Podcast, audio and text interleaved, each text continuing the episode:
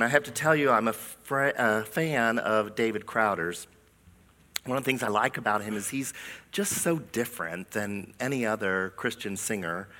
He's kind of crazy, actually, which is one of the things that I like about him. He's down to earth. In fact, I would call him maybe down home. Marge and I had the um, opportunity to see him in concert, oh, I don't know, five or six years ago. He was playing out at the Underground in Forest Park. And afterwards, we stood in line and we got to shake his hand and meet him and say like two words and have our picture taken. And the song, How He Loves, is such an interesting song to me. The imagery is compelling. I find it amazing. Love like a hurricane, grace like an ocean. And I was thinking about those opening words He is jealous for me. And they made me stop and think. I mean, the word jealous usually has kind of a negative connotation to it, doesn't it? At least the way we usually use it. Like, I'm so jealous of that new Porsche he bought, or I'm so jealous of her new shoes. So I was thinking, what does David Crowder mean when he says, He is jealous for me? So I Googled it. I looked up the definitions for jealous online, and one of the definitions means fiercely protective, vigilant. Now, fiercely protective of me has a whole different connotation to it, doesn't it? Because think about the people in your life who you are fiercely protective of. They're the people you love the most in your life your wife, your husband, your children, your grandchildren. It makes me think of a mama bear or a papa bear fiercely protecting their baby cubs no matter what. And that is deep love. That's the kind of love that changes us when we experience it. That's what we're talking about today. We're talking about love. This Advent sermon series is loosely based on an idea that John Wesley expressed in one of his early sermons. He was the founder of Methodism way back in the 1700s. And that sermon was called The Almost Christian. And it expresses the way a person can have all the outward appearances of a Christian. They go to church, maybe they volunteer in activities at the church, they do good things, yet they haven't really been radically changed by the love of Christ on the inside. Now, the opposite of an almost Christian is an altogether Christian. The one whose life has utterly been transformed by their relationship with Jesus. We've been exploring the Advent theme so far of peace and hope and diving in to how to move from an almost peace and an almost hope to an altogether peace and an almost and an altogether hope this Advent season. Now, even a superficial Christian, the almost Christian, can carry out a loving lifestyle. This person isn't bad, they're not evil, but they just exhibit a lack of depth. They almost love. Their actions, their thoughts, their feelings don't penetrate all the way to their heart. And almost love is a love that only welcomes the parts of people that are desirable, palatable, and easy to handle. We know about an almost love, don't we? I mean, it's dangerous to allow our whole selves to be known by others, isn't it? We're afraid to allow other people to see our completely authentic selves because we're afraid we won't be lovable. And so, what do we do? We only show other people the parts of ourselves that we think they will find acceptable. I mean, think about the way we present ourselves on Facebook or Instagram. you know that just two weeks from today, it'll be Christmas morning. And we're going to start seeing photos of our friends' family on Christmas morning.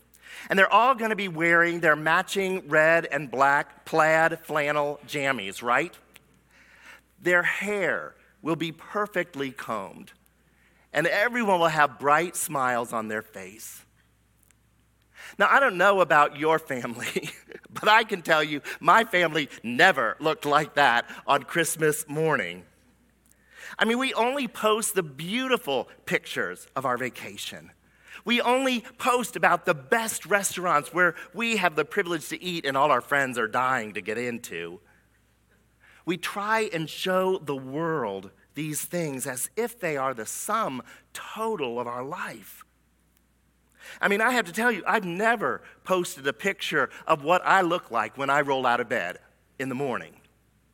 I've never posted a picture of me screaming at someone in traffic on Beachmont Avenue when they cut me off.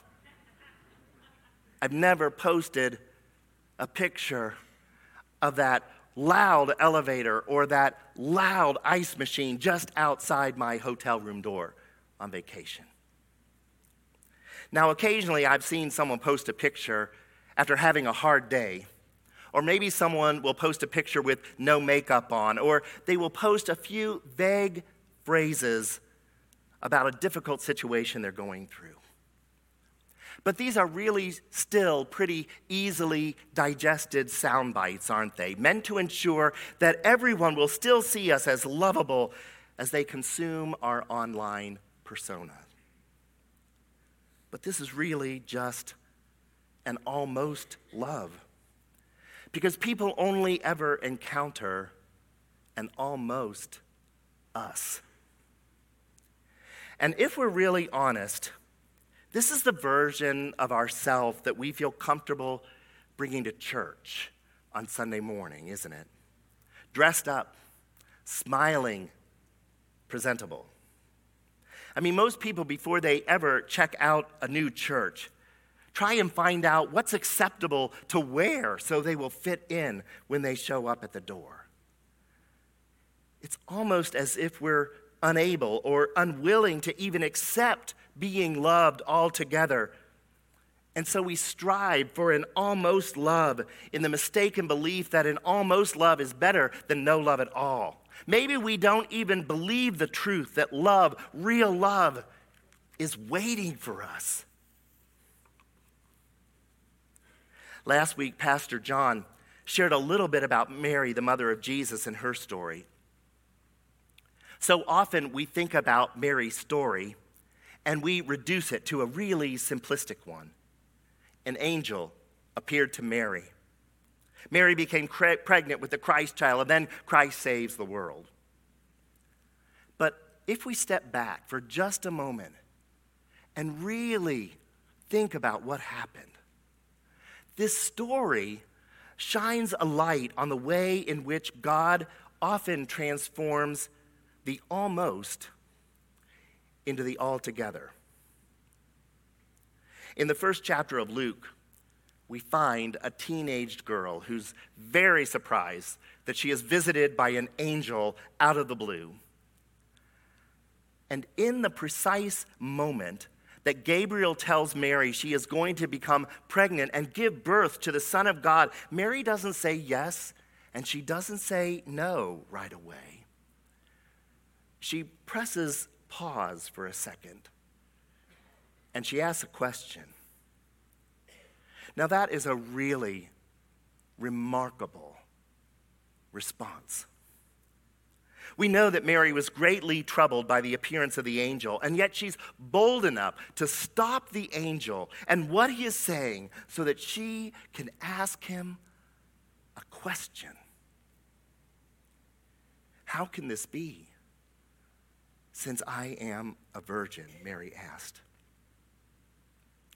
And in a moment of her present and future uncertainty, Mary asked a clarifying question. She needed a little more information before stepping out into the great unknown. And Gabriel answered Mary's question. He even gave her some additional information about her relative Elizabeth, who was also pregnant. Mary is just asking the angel to slow down for a second. And after Gabriel answered her question, Mary said, Yes. And her yes, her willingness to take on the unknown, was an act of Mary's altogether love toward God.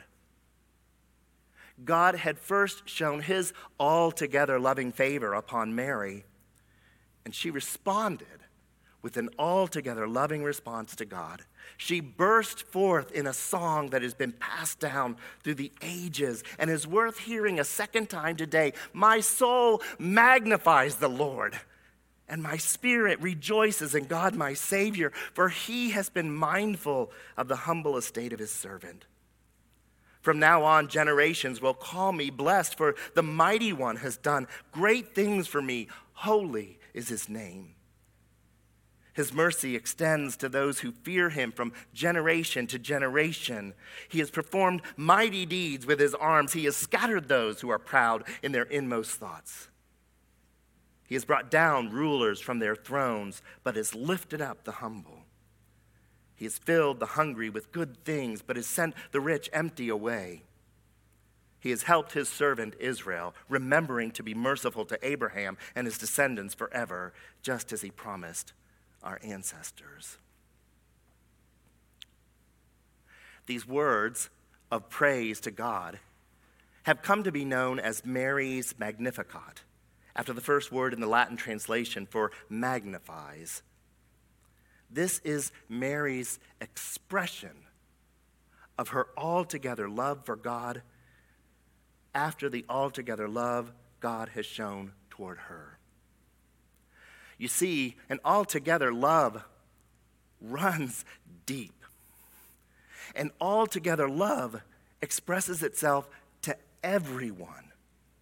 It isn't reserved for people with pretty outward appearances or only for those who are nice to us. And altogether, love isn't shown out of obligation, it's risky, it requires hope, and it is always a response to the love which God has shown us. We know that the primary attribute of, attribute of God's character is love. He demonstrated his altogether love for us by coming down from heaven to earth in the life of his only Son, Jesus, our Lord. He gave himself away completely for us. He died the death that we deserved while we were still sinners.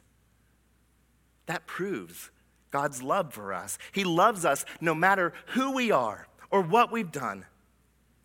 And we are called to respond to God's love by loving God with all our hearts and by loving other people in the same way. Here's how the apostle John expresses it in 1 John chapter 4 verses 7 to 12. Dear friends, he writes, let us love one another, for love comes from God. Everyone who loves has been born of God and knows God. Whoever does not love does not know God, because God is love. This is how God showed his love among us. He sent his one and only Son into the world that we might live through him. This is love.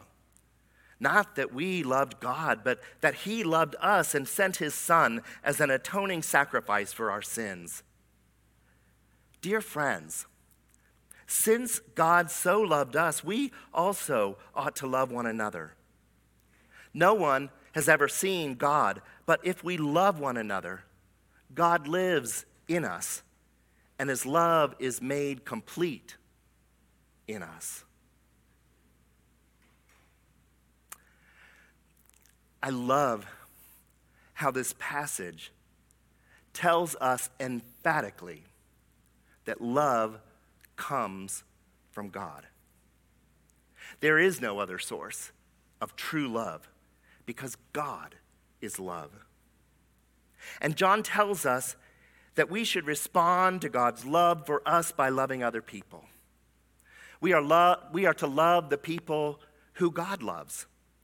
Love begins with God, who is love, loving us. And when we fall in love with God and return his love, we also manifest his love to others by loving them just like God does. Jesus teaches us something very similar in John 15, beginning in verse 12. Jesus said, My command is this love each other as I have loved you. Greater love has no one than this to lay down one's life for one's friends. You are my friends if you do what I command. I no longer call you servants because a servant does not know his master's business. Instead, I have called you friends. For everything that I learned from my Father, I have made known to you. You did not choose me, but I chose you and appointed you so that you might go and bear fruit, fruit that will last, and that so whatever you ask in my name, the Father will give you.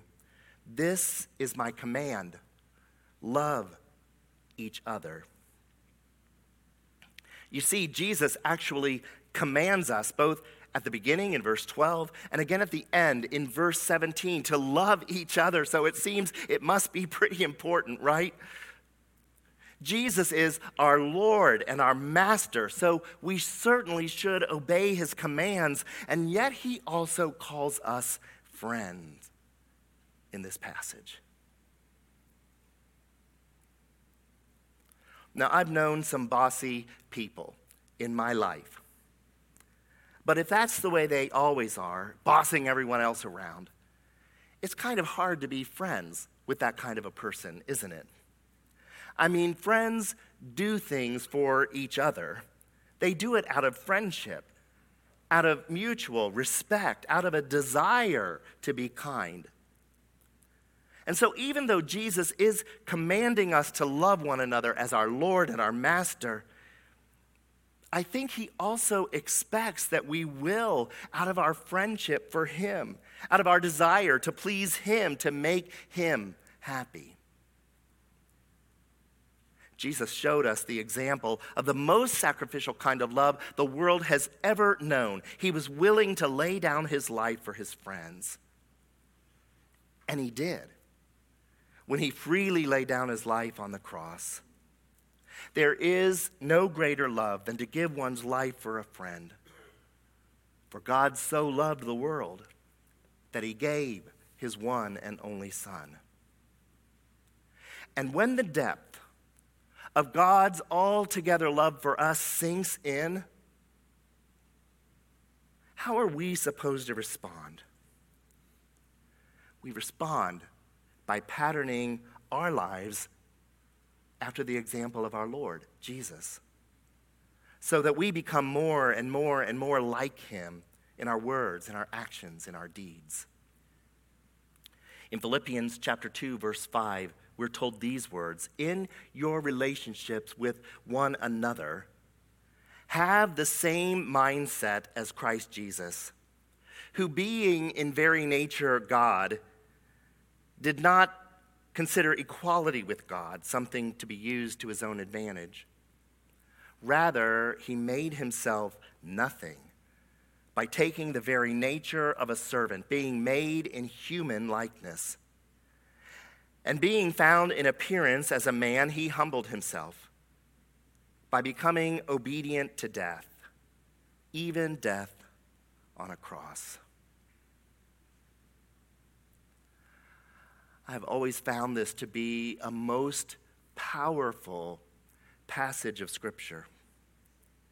Jesus emptying himself of heaven and all of his heavenly status to step down into earth and become both God and human. And he didn't use any of his power for his own sake on earth, but he used it all for the sake of others. When we truly understand the lengths that God went through to show his love for us, it changes us. It transforms us. our almost love grows and grows into an altogether love that looks more and more and more like God's love. What would change if you moved from an almost to an altogether love for God? And this Advent, what are some ways you can respond to God and move toward an altogether love? The best thing that any one of us can do to move towards having an altogether love for God and others is to cultivate a deep, personal, intimate, one on one relationship with God. To allow God to transform us and to continue to reach for personal holiness and sanctification in our life. So many of the Advent narratives with different people show how a personal encounter with God transformed people. Mary had an encounter with God and she burst into praise. Elizabeth had an encounter with the yet as yet unborn Lord Jesus who was still inside Mary's womb and her own baby leaped within her as she also exclaimed praise to the Lord. The shepherds had an encounter with the Lord and they, they ran to tell everybody they could tell about what had happened to them. And the three kings encountered Jesus and they bowed down and worshiped when we deepen our relationship with the Lord. It causes us to respond in praise, in worship, in obedience, and in service. Are you spending time talking with God, listening to God, reading God's word, and worshiping God? Could you take another step in any of these habits to grow closer to the Lord this Advent season? Spending time alone with the Lord allows us to be truly honest with Him. It allows us to come before Him without any pretense. We can come as our true selves, not our Instagram selves, not our Facebook selves. God knows us better than we even know ourselves, so there is absolutely no reason to pretend with Him. Sometimes we may wonder if God can really love us just as we are. I mean, the world can be a dangerous place to reveal our true selves to other people. We hide our imperfections, don't we? And we maybe even try and hide our true selves from God, too. We think that we have to wait until we're good enough, get our act together, or clean ourselves up enough for God. It's spending time alone with the Lord, just the Lord and me alone is one of the ways that the Lord reminds me that I am truly loved. And that God can use me for good and His kingdom just like I am. And it also serves to remind me that God is never finished with me when I'm open and willing and obedient. And He will move me onward into Christian perfection. This Advent, we are invited to reflect on the ways in which God moved people in the Advent Christmas story into an altogether love for God and neighbor. Mary and Elizabeth, who said yes to love and to the unknown. Shepherds who said yes to spreading an irrational, hopeful message. Angels who spread the news of a king who intended not to possess and oppress, but to love. And this Advent, God is inviting us to move into an altogether love for God and neighbor. And it brings me back to thinking about David Crowder's song again. That last verse when we sing, and heaven meets earth with an unforeseen kiss. Isn't that what Advent and Christmas is all about? Heaven came down to earth in Jesus Christ unforeseen, unexpected, to a little town called Bethlehem. Not a seat of power, not a powerful place. And the altogether love of heaven kissed earth in a supreme expression of love. And one day, heaven will not only kiss earth, but heaven will come down and join earth. Everything old will pass away, and a new heaven and a new earth will be joined forever as one, just like Christ and his bride will be one. And this good news, this altogether love, does something inside of us. We sang, and my heart turns violently inside my chest. My heart is changed. My heart is transformed vigorously, strongly, violently, completely by the altogether love of God. And when it does, we don't have time to regret our past. All we can do is live in the altogether loving future with God and the people God loves. Oh, how He loves us. Oh, how He loves us. Oh, how He loves us. How He loves us. Oh. Will you pray with me? Oh, God. I ask you to reveal anything that is keeping me from receiving the fullness of your love. Show me any barriers that I put up to try and insulate myself from you and from others. God, I want to tear my barriers down. I want to be just my real self with you, my real, authentic self, the one you already know and love. Lord, draw me into a desire to spend more time alone with you.